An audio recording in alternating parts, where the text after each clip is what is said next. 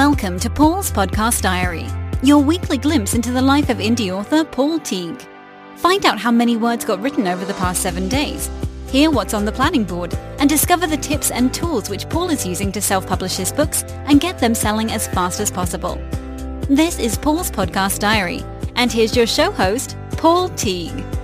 Hello and welcome to Paul's Podcast Diary episode number 88 for Saturday the 17th of February 2018 and I can't think ever of having recorded a diary where things were so up against the wire as they are today.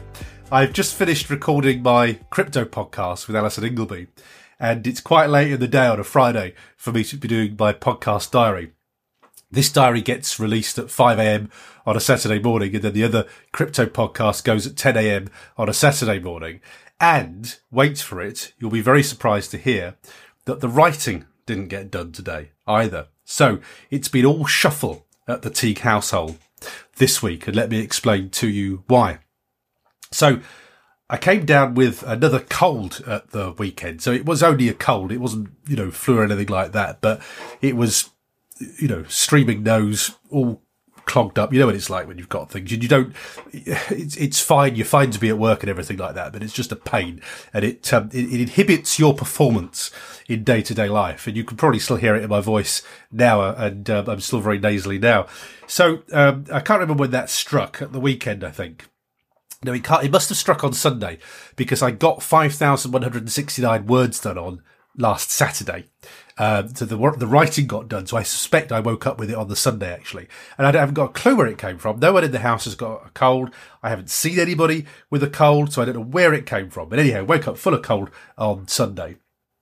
And so, mindful that I'd got quite a busy week in the week ahead, I, I took it a little bit easier uh, on the Sunday, and then I had two days of work. Now this week, I travelled down to Peterborough. So I, I, did a day's work on Tuesday, caught a train at 5.30 from Carlisle, uh, arrived in pre- Peterborough at about 11 o'clock at night, uh, checked into my Premier Inn, re- realised that I'd forgotten my toothbrush, and I knew, I knew because I'd been to this training centre at Peterborough several times before, I knew there was a Tesco r- r- at the back and thought it was big enough to be an all-nighter. So at about 11.30 at night, um, I went down first of all to the machine because they usually have toothbrushes and toothpaste in the machine. Machine was broken. I need to just qualify that. So then I thought, okay, let's try the Tesco. So I went out into the dark, across a path, up a very muddy hill, which was the shortcut to Tesco, right across the biggest Tesco car park in the world, and then finally managed to get um, my toothbrush and toothpaste um, from this all night Tesco, and finally got to bed at midnight on the Tuesday night. I was up and out in the morning for this crypto course that I was doing in Peterborough. Uh, it finished at 5.30, 6 o'clock. Couldn't get back to uh, Carlisle at that time of night um, on, on the train. So I slept overnight and then I was uh, on the Thursday morning, I was sort of back home by about two o'clock on the Thursday. So the thing that I hadn't anticipated at all was how far behind that was going to put me. So I, I was due to be recording the crypto podcast that evening. Um, I wanted to report back from the conference. It was, if you think it was just like doing 20 books again, there was a lot to, to share on a podcast. And um, I just hadn't got the time to do it by the time I was home, caught up with the family, you know, got unpacked all of these sorts of things. So um, Alison kindly rearranged the podcast recording, which we've just done. And I thought, you know there's no way I am going to be able to write tomorrow this is a long way round of telling you this because as you know, as you'll know if you've listened to these diaries any length of time, I'm quite a routinized writer. I'm not the kind of person who can pick up a laptop, do a hundred words, uh, watch a bit of telly, then do another 50 words. I can't do that. I have to create time for it. I have to get the right run up to it. Uh, and then I can be very productive in that time, but I'm not good out of routine at all. So what I did last night, when Alison uh, kindly agreed to let, let me shuffle the diary, um, was I, I, did a massive diary shuffle. Now, you'll know that over the last couple of weeks, I have overwritten on Who to Trust, my thriller. So I'm currently up to 40,000 words of a 50,000 word novel of Who to Trust. I've overwritten by 5,000 words over the past couple of weeks. So when I was recording this diary last week, I was there saying to you, I'll be finished.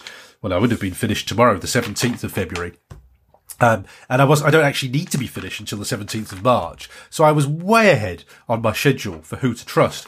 And uh, these are the, the sorts of times where when I'm really uh, up against it. So as I say, I, have been slowed down all this week because it's blasted cold and, and not sort of working at 100%.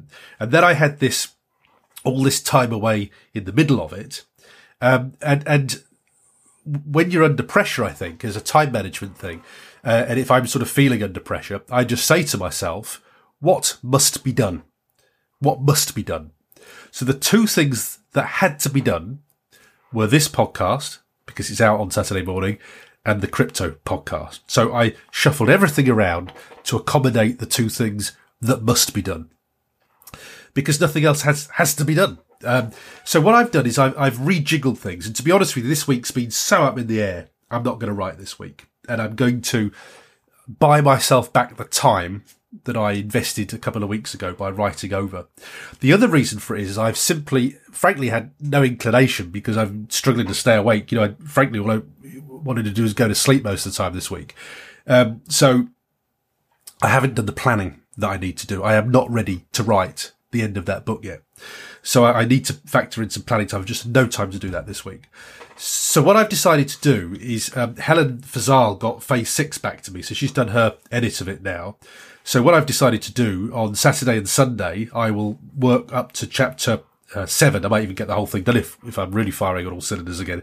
But I'll certainly get to chapter seven of Phase Six. This will be my final read of it prior to publication, and I won't write this week. And then I'm actually not going to write next week either because the other thing is I'm I'm doing a corporate training on Thursday. Uh, and I could write, I certainly could write on the Friday. I still might write on the Friday, but I'm probably not going to uh, for the reasons I'll tell you.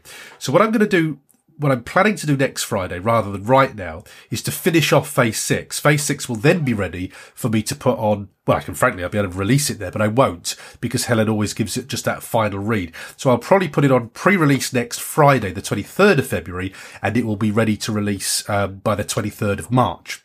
So uh, that'll be phase six done. So what I'm doing is I'm going to use those units of time productively. I'm just going to shuffle the deck chairs basically and just do it in a different order. I think what I'm then going to do over next weekend is I'm going to work through my what would be my first draft of who to trust. So I'll do that on the Saturday and the Sunday, and that will work me up to where I am in the book, and it will refresh my memory of the book. And then the week after that, um, I've got a week where I'm not doing any training. I've got the Thursday, Friday, and Saturday. My wife's working on the Saturday. So that's a really good week for me to write because I'm fresh. I haven't done a corporate training. I'm not really worn out from that. I'm going to be really fresh for for the, from the, for the writing. And I've also had loads of time to do the final plotting of those chapters. So when I looked at it on paper, I thought, you know what? This book's going to get written in plenty of time still. It's still going to be ready two weeks ahead. Um, I'm going to be much more in a state of mind do the writing. I get to be much more on top of the, of the plot so that I can pull it all together in those final chapters. So when I hit those final chapters, I'm going to know exactly what I'm going to write. And they are important, those final chapters.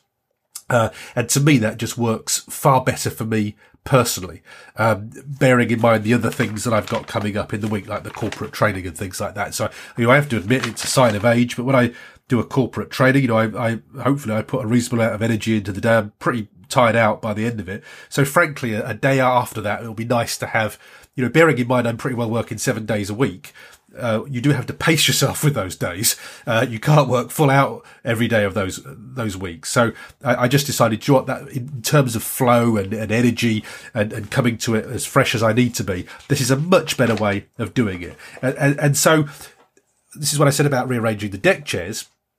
The same work will get done, just in a different order. So Phase 6 is going to be ready to release on March 23rd. That was always the date I was going to release it. Um, it'll be actually ready a month before it goes live. So it gives me that month for Helen to have a final read of it, me to play around and perfect the, the blurb and all those sorts of things. But I can have it on sale from next week. It gives me time to just come up with who to trust and just go through those chapters and just make sure they're right and then write the final um, two chapters of that book and finish off the book. Um, and it's all going to be ready uh, on time because then uh, uh, we go into a phase where uh, I got another event coming up. Uh, I'm then going to do a. am going to leave Who to Trust for a couple of weeks, and then I've scheduled three days for me to give it a really sort of uh, thorough second edit and then I'm off to, on my holiday um, to Scotland. So all my and, and the, the, holiday in Scotland is the point at which everything has to be done uh, and dusted and sorted. Um, so that just felt right to me when when when I was sort of feeling a little bit under pressure with time. I just this is why I love to schedule. I've got my quarterly targets on the board to my left.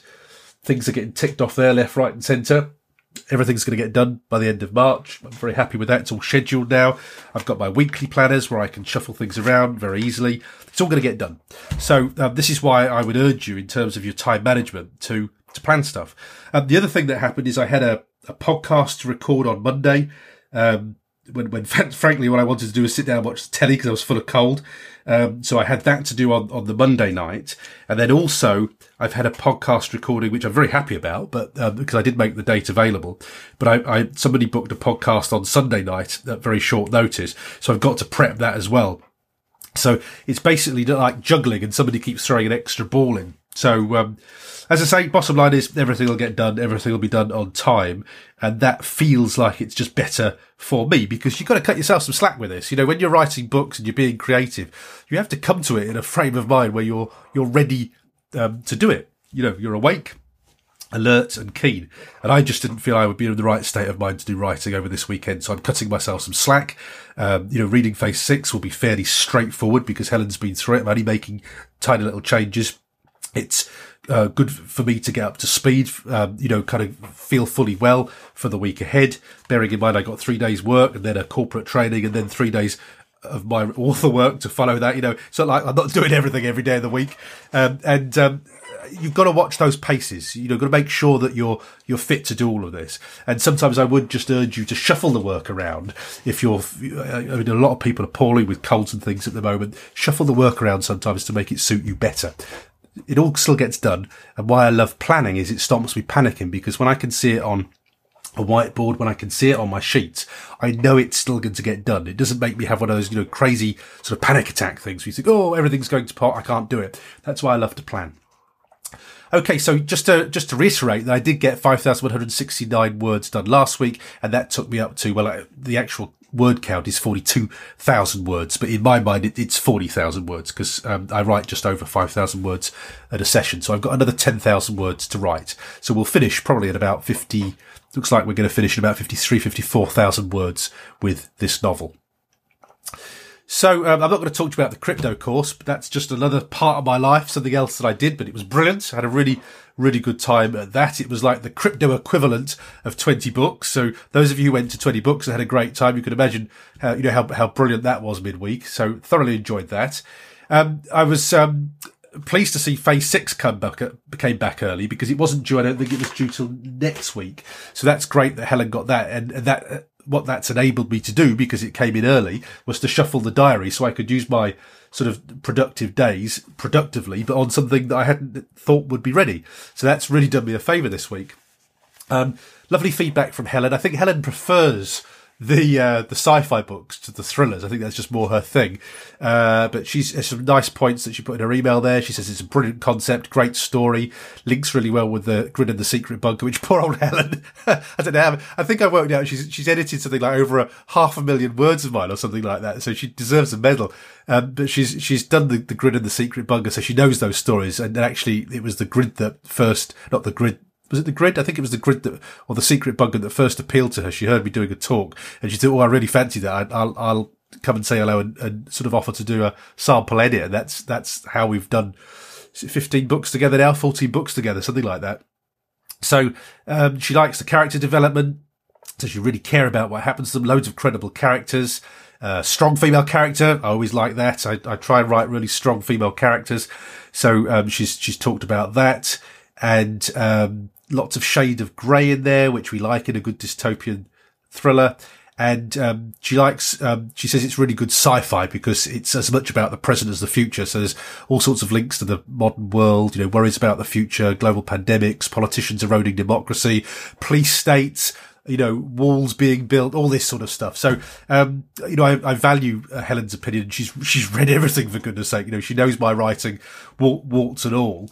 But I was, um, it's very heartening when you get a, a sort of a, an email back like that. and then it's great getting that. But then, of course, you get all the red and the edits that you've got to change. And that's a bit I've got to do next. But, you know, this is why it's worth having an editor because I really value Helen's um, input uh, in the books.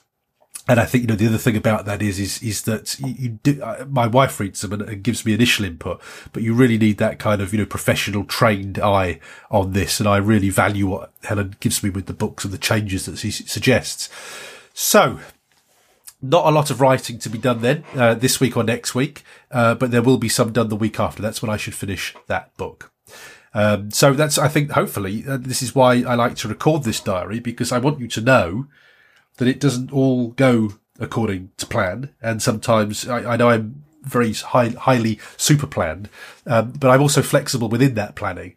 And the thing that always, I've done this since I've done A level, somewhere in the loft. I don't know where it is. Somewhere in the loft. I've always been this way. My A levels were planned like a military operation from probably January outwards. I knew how much of each book I had to read. Uh, Little Dorrit I read over eight nights. I'd got it carved up and I used to set myself targets. And it was the only way I could ever do something. It's the only way I can manage large amounts of work is to, is to work out what the deadline is, to build in buffers to work it backwards and then to know when I need to start. So I, and that way I, I know that all I got to do is turn up at the appointed times. I know there's flexibility within there. I always build in buffers for, you know, being ill, for things going wrong, for things coming up at the last minute. So there's always buffers in there as well. I don't run it tight all the time. Uh, there's always flexibility, always, always flexibility in that planning. Um, so that days like today can happen. Um, uh, uh but I, I, always find it reassuring because I know I'm going to hit the deadline. I just got to turn up on time. That's all I got to do. Turn up, do the work, and I turn up. Uh, you know, the work gets done and the deadlines get hit. So that's writing news. Um, lots of other bits and pieces. I knew after 20 books last week, I knew I was going to forget somebody. And um, so I wanted to apologise to Jeff Smith, who was delighted. I was really happy to meet you, Jeff, because we've again, Jeff, Jeff is the gentleman who did the hilarious tweet about listening to me or being with me in the bath. if you if you remember that one, so he was listening to the podcast in the bath. It was a great tweet. It was very funny, and um, I, have been in, in contact with with Jeff, you know, through Twitter, and he's a supporter of the podcast and a, a very valued listener. And um, and I, was it Jeff? some people don't like to be in photos. I, I asked people before they're in photos, and some people don't like to be in there. And because Jeff wasn't on the photos, he didn't go in the list. I was going through the photos, getting everybody off, and Jeff wasn't on one. Uh, so you missed me, Jeff, or you didn't want to be on one. I can't remember which one it was now. So I do apologise. I do specifically want to mention you because I you know, really value your input and your support of the podcast. So it was great to meet you at uh, 20 Books. I'm so sorry that I missed you out. The great long cast list that I went through. Like the, the it was like the the, the cast list of Ben Hur last week. So apologies for that. Um, I've mentioned Sarah Hardy before.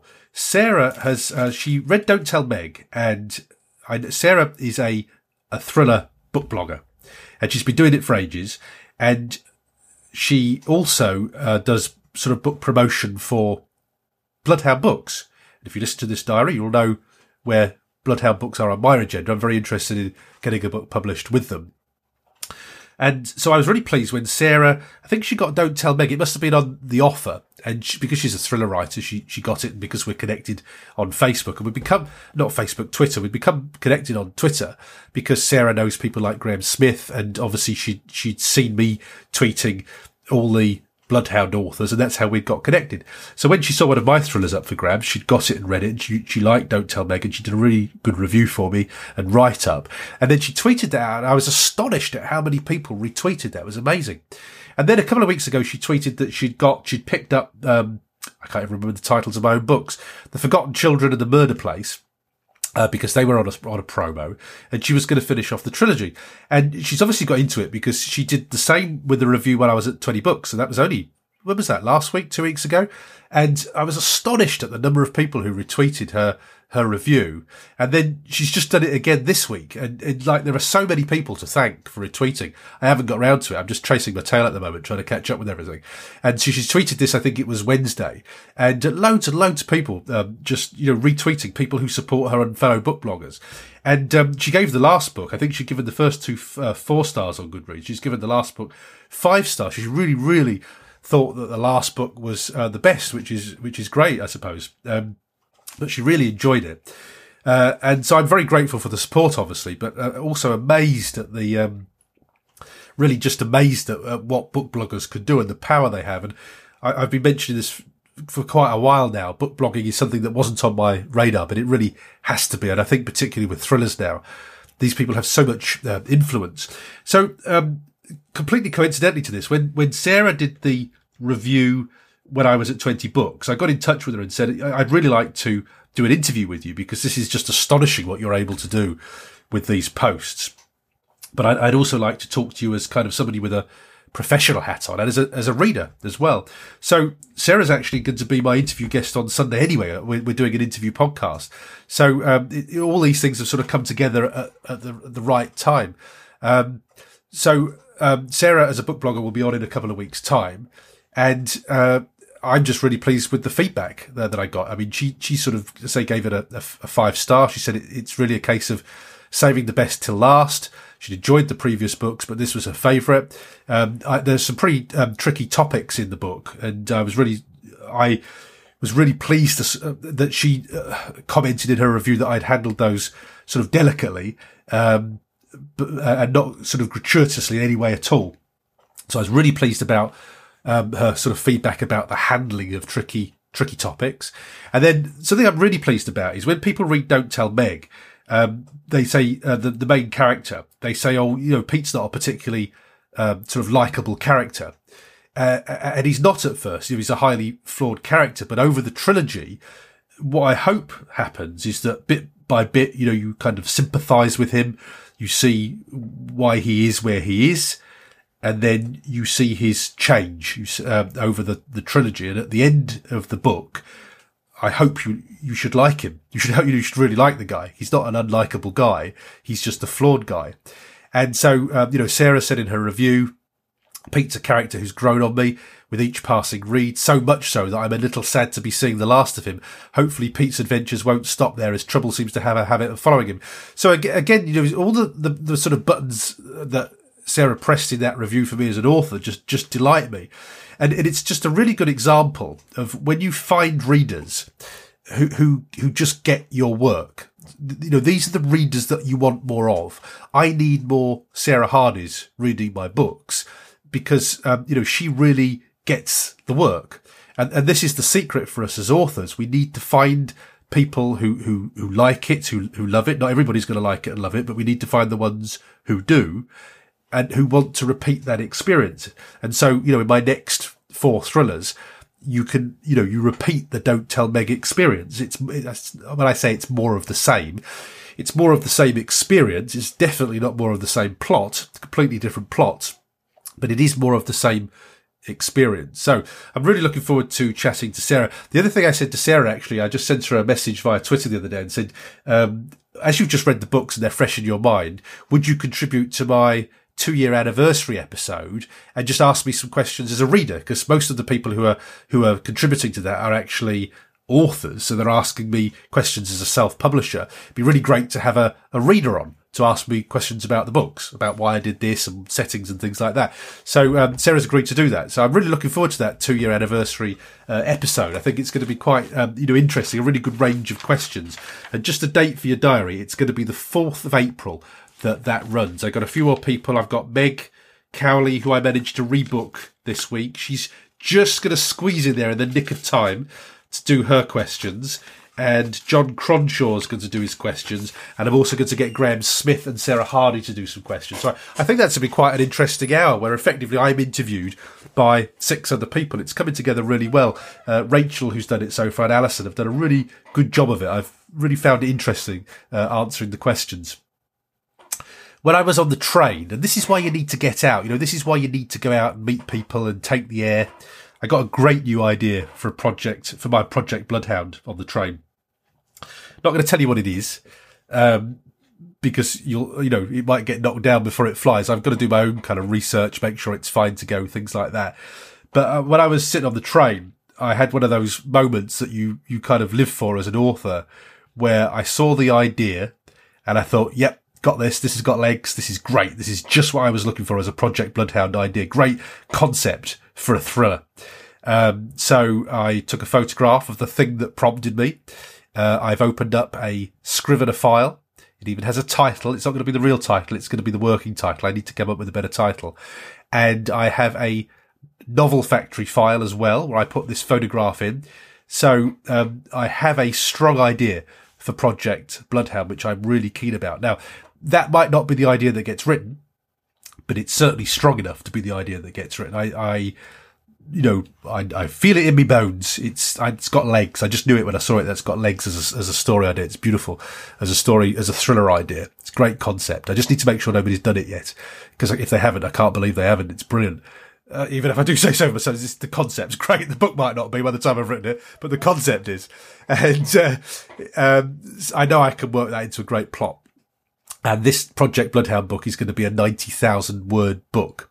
So um, I know I can make a ninety thousand out of it. So I've got enough to go out with it. So um, yeah, I, I, was really happy about that because I was beginning to to fret a little bit, sort of thinking, hang on, you know, I got phase six to get out, I got who to trust, and then I need to start writing this Project Bloodhound book. It's going to be really tight. Um, it will get done, but it's it's. I've got ninety thousand words to write. When do I start writing it? Uh, I start writing on the twelfth of April, and I have to have ninety thousand words done by, when is it? Well, at the very latest, the 22nd of July. How long is that? April, May, June. Is that three, four, three months? Three months. Yeah, that's enough for 90,000 words. I'll get 90,000 words done then. So it is all planned, but, um, it, you know, it is, it's super planned, all of this. And, and I think what I was most worried about was the gap between finishing Who to Trust and having to start writing Project Bloodhound because it's a 90,000 worder. It's got to have legs to be 90,000 words. And I've been writing at 50,000 words, remember, for the last four books. So one of the things I have done on my my sort of diary planner is to make sure that I have plenty of thinking time and planning time for this book. And um, when I was scheduling that time, of course, I hadn't got an idea. So it's really pleasing for me to know this far out. Uh, where are we? I'm almost two months away from having to start writing that book. This far out to have a strong idea that I know's got legs and to have all that time for it to gestate, to think it through and to develop it. It's really, I feel really positive about that for Project Bloodhound. It's a good, it's a good, good place to be in. Um, I, I'd this actually. Um, I was on a podcast this week, Hawk and Cleaver. Uh, this is Dan Wilcox and the guys. Now, uh, Hawk and Cleaver are a story studio in the UK. You've heard me talk about them before. Great to meet Dan at 20 Books. So, you know, really great when you meet people. And Dan actually lives uh, in the same county that my mum lives. So I'm hoping to sort of, I said to him, well, I'm over in Lincolnshire. I'll nip into Lincoln and take you out for lunch. You know, we can meet up when we're there. So it's great to have all these people around the country that you can meet up with, you know, author friends that you can meet up with while you're traveling.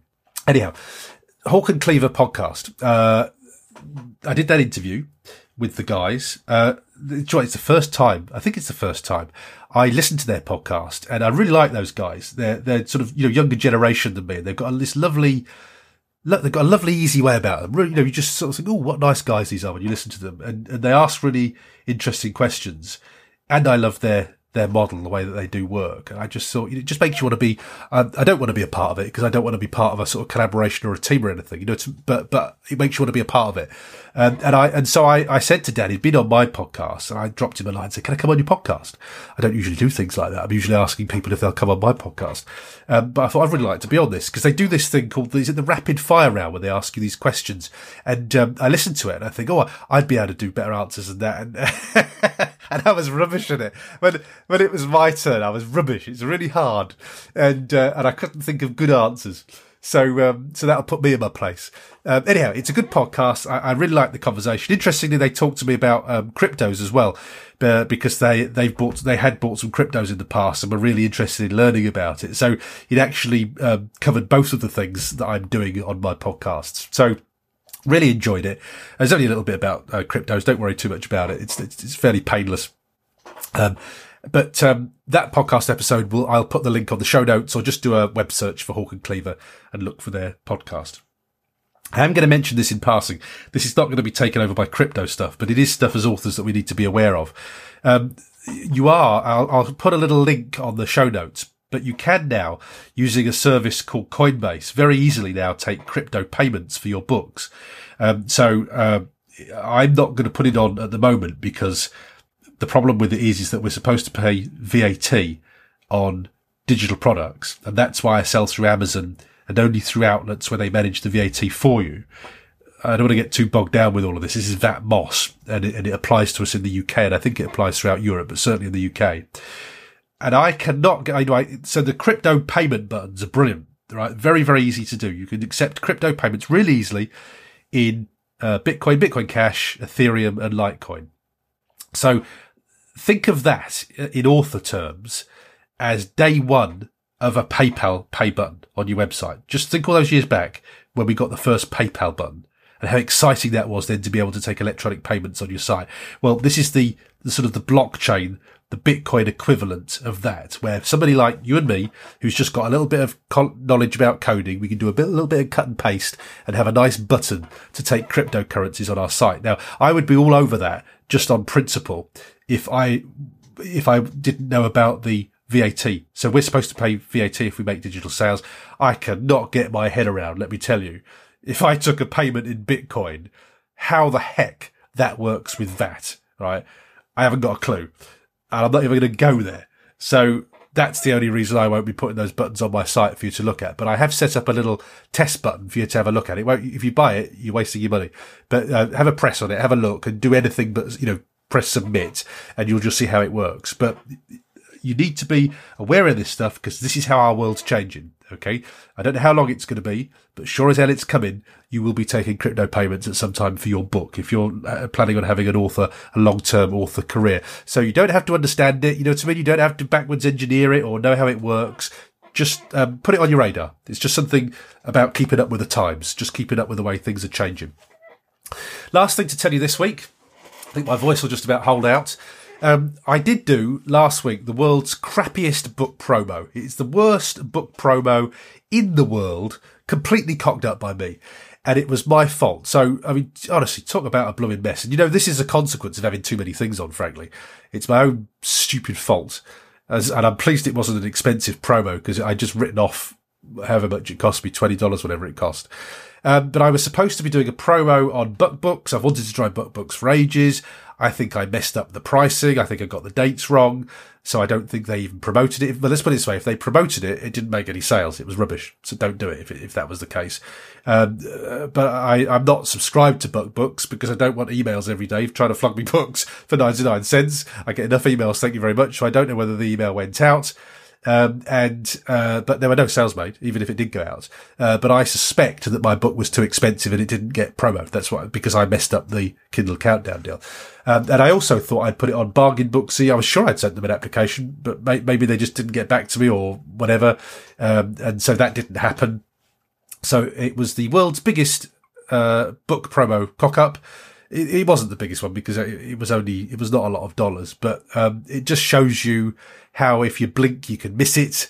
I just took my eye off it really for a moment, and to be honest with you, that's how I feel about a lot of my book marketing. You know, I, I was thinking about it the other day, thinking I got so many darn books here, and I got no you know, no strategy with marketing these and pushing them. You know, they just sit there most of the time. Um, I, I, am obviously pushing Don't Tell Meg, the trilogy there, because that's the one that's bringing the money in at the moment. Um, but but I I haven't got my eye at all on the, the sci-fi. Uh, you know, they they sell dribs and drabs, but but nothing much, and that's my fault because I don't do anything with them. I got no plan from. Uh, they just sit there on Amazon, and and I keep forgetting about them. And I'm you know so to be honest with you, I'm sometimes so busy doing the work, I haven't got time to do the marketing. And I, I know this is I'm going to have to change this at some point because I can't just. I've said this before. I can't. You can't just keep producing. Um, I'm very good at producing, um, and, and I, I, I, rattle out the, the, the, content, but I, I can't just keep um, knocking it out, not doing anything with it. Um, I have to come up with a, a plan, and and I know I've got to stop beating myself up about it because it is all part of a plan. Phase six is going to be released on the 23rd of March. So actually take back what I said there because it is part of a plan. I have got a plan. Um, Phase six is a standalone sci-fi thriller. And I've written that specifically to bridge the worlds of the secret bunker and the grid. That's going to enable me then to market the books in ways where I can sort of maybe give away phase six for free, giveaways and things. And then I can make the grid and the secret bunker lower priced rather than free. And then I can get people sort of through those trilogies. So, you know, actually, I shouldn't, I'm beating myself up about something I shouldn't be beating myself up about. I do have a strategy. I've always had a strategy for this, but memo to self, don't just release phase six and do nothing with it. You know, remind yourself it is part of a strategy. And when, um, Who to Trust is released on May the 3rd, which is what I'm hoping to have it out by, that's the culmination of the thriller strategy. And I think, I think what I'm saying to you there is that at the moment, really, I'm only focusing on Don't Tell Meg because that's bringing money in, more, more money than I've earned before. You know, we're going to have another good month this month with Don't Tell Meg. Um, you know, better months than I ever had before I did that BookBub. Um, obviously not as high as the 4,000 months, but still, these are still good, good months. And, um, so I do have a strategy, a long-term strategy for marketing those books. But what I mustn't do is let that slip. And I am going to sort of, you know, I've, I've been on a really tight writing circle. I, I banged out f- four 50,000 word thrillers in, in, in, the last year alone. Uh, is that four? Yeah, plus, plus phase six, blimey, crikey, even I can't believe how many I'm banging out. Um, it's ridiculous, isn't it? so at the point at which I have seven of each, then we're good to go with my marketing strategy. And at that point, um, I'm going to reconsider which ones go narrow, which ones go wide. I'm going to have a mix and that marketing complement will allow me to say have, you know, I could have the secret bunker go wide, the grid go narrow, don't tell Meg trilogy, uh, go narrow, the standalones go wide. So I, I've got marketing permutations. And while I'm writing the 90,000 worder, I give myself some blessed relief for a while from this relentless cycle of writing, editing, publishing, which I've been on for the last year.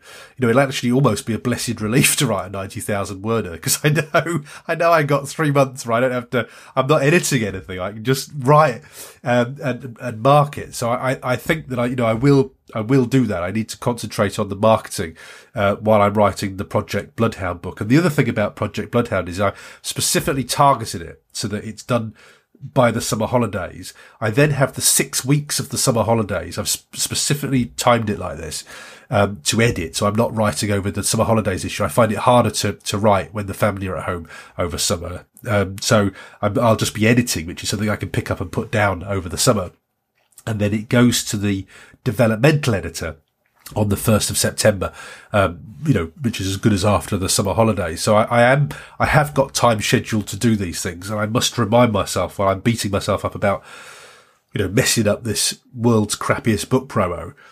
I do have a game plan with this and this was just one, one tiny sort of $20 mess up. But, um, it's a symptom of me having too many things on. Um, you know, too, too many podcast interviews, too many audio diaries, uh, too many, uh, events. I've got, I, you know, I've said to you this, this quarter was going to be crazy. Um, I've still got another couple of events to go. Uh, what am I doing? I, have got a couple of corporates still to come. I'm going to Crime and Publishment in Gretna. I'm going, would you believe it, to a podcasters meetup in, in Glasgow as well. uh, I've got a, I've got a business meeting in, in Lancaster. Taking my son to Scotland. I got another corporate training after that. So um, you know, and, and, I'm working three days a week as well now. So um, there's there is loads and loads getting done. My wife said to me today, I said, I've been, I've been rubbish today. I've just been absolutely rubbish today. And she said, she keeps saying to me, you get way more done than anybody on your most unproductive days. And, and she's right but it doesn't stop you beating yourself up about it, does it? You know, and uh, so there you go. Anyhow, I knew it was going to be a busy quarter, and I'm not moaning either, by the way, because I thoroughly enjoy every minute of it. Um, it's just a bit of a nuisance when you get a cold midway through and you can't work at your normal level of pro- productivity. That was an extremely long way round of saying to you, I did a crap book promo last week, and I need to try not to do it again. So there you go. That's this week's uh, Paul's podcast diary. Um, got a great interview for you. I mean, they're always good interviews, but I, you know they're great for different reasons. And, and it's a very powerful interview coming up on Monday. Um, it's with Alison Ingleby, who who will be absolutely sick of me because Ali and I have been recording um, these crypto podcasts. We we recorded for an hour, just over an hour, just before I recorded this. And uh, we, we've we've done how many of those episodes have we done since Christmas? We've done loads of them because we wanted to get loads of special episodes out before we launched the podcast. And then here she is, poor old Ali, uh, uh, being interviewed by me for this podcast. Now, Alice and I met at Manchester, Amazon Manchester last year. Um, she was a friend of Meg Cowley's, who I, I, know through this podcast, and so met her that way. We got on very well. Uh, I said oh, she was a new author. She was clearly switched on. She was listening to podcasts, doing all the right things, knew about marketing. Uh, she was so I like to talk to authors who are doing all the right things. And um, so I booked Alison in for a, an interview, and it was, was just was just when she got the first sort of uh, developmental edit or the full edit back on her first book, and um, so I wanted to catch up with her because she's published uh, a book and a prequel, and she's been part of some team efforts now. What are they called? Collaborations. That's what I'm trying to say. Box set collaborations. So she's got loads of experience uh, under her belt already in a very short period of time. So I wanted to do one of my catch up interviews with her. And um, it, it's interesting how you can talk to people and not know things about them. And I knew that Alison was struggling to get to grips with the Dragon dictation software, but I, I didn't know why. And while we were talking, it, it turns out that she's had some really uh, quite difficult, terrible problems with RSI this year. And because the way that she's bootstrapping her writing business is, is actually to write articles for other people, it's really quite an important thing. If she can't write, it's not like a hobby. It's her livelihood now. And she left a job to try and make this work. So there is a, um, the interview is great. You know, there's loads of information in there about uh, new writers and things she learned and things she got right, things she got wrong, things she would do different. You know, all, everything you would expect from a self-publishing journeys interview. But when, when we got to the RSI section, as I wasn't aware of it at all, it's very, uh, very powerful, very informative about RSI. And RSI is one of the bogeymen for me as a writer. I don't have RSI. I've had twinges. I've, you know, we've all had them. Uh, I worry most about RSI and, and back pain and being sedentary. And, um, so it was quite a, you know, a, a, frightening and educational interview with Alison. So, um, make sure you check in for that. But also, if you're a new writer, loads and loads and loads of tips in there. Really good information in there. So um, that's Alison Ingleby. Is going to be my guest on Monday. That's going to be episode 103, can you believe, of the Self Publishing Journeys podcast. It goes live on Monday, the 19th of February 2018. Um, unless I sort of, you know, wake up and decide to completely shuffle everything again, I have no intentions of writing next week. I will be telling you about editing next week, but you never know. You know, things are flexible. But I hope that you have, if you're writing, a very productive and creative week of writing. I'll see you next Saturday. Bye bye. Thanks for listening to Paul's Podcast Diary. Make sure you subscribe to the podcast feed to hear next week's update and find out how many words get produced over the next seven days. Until then, we hope you have a great week of writing.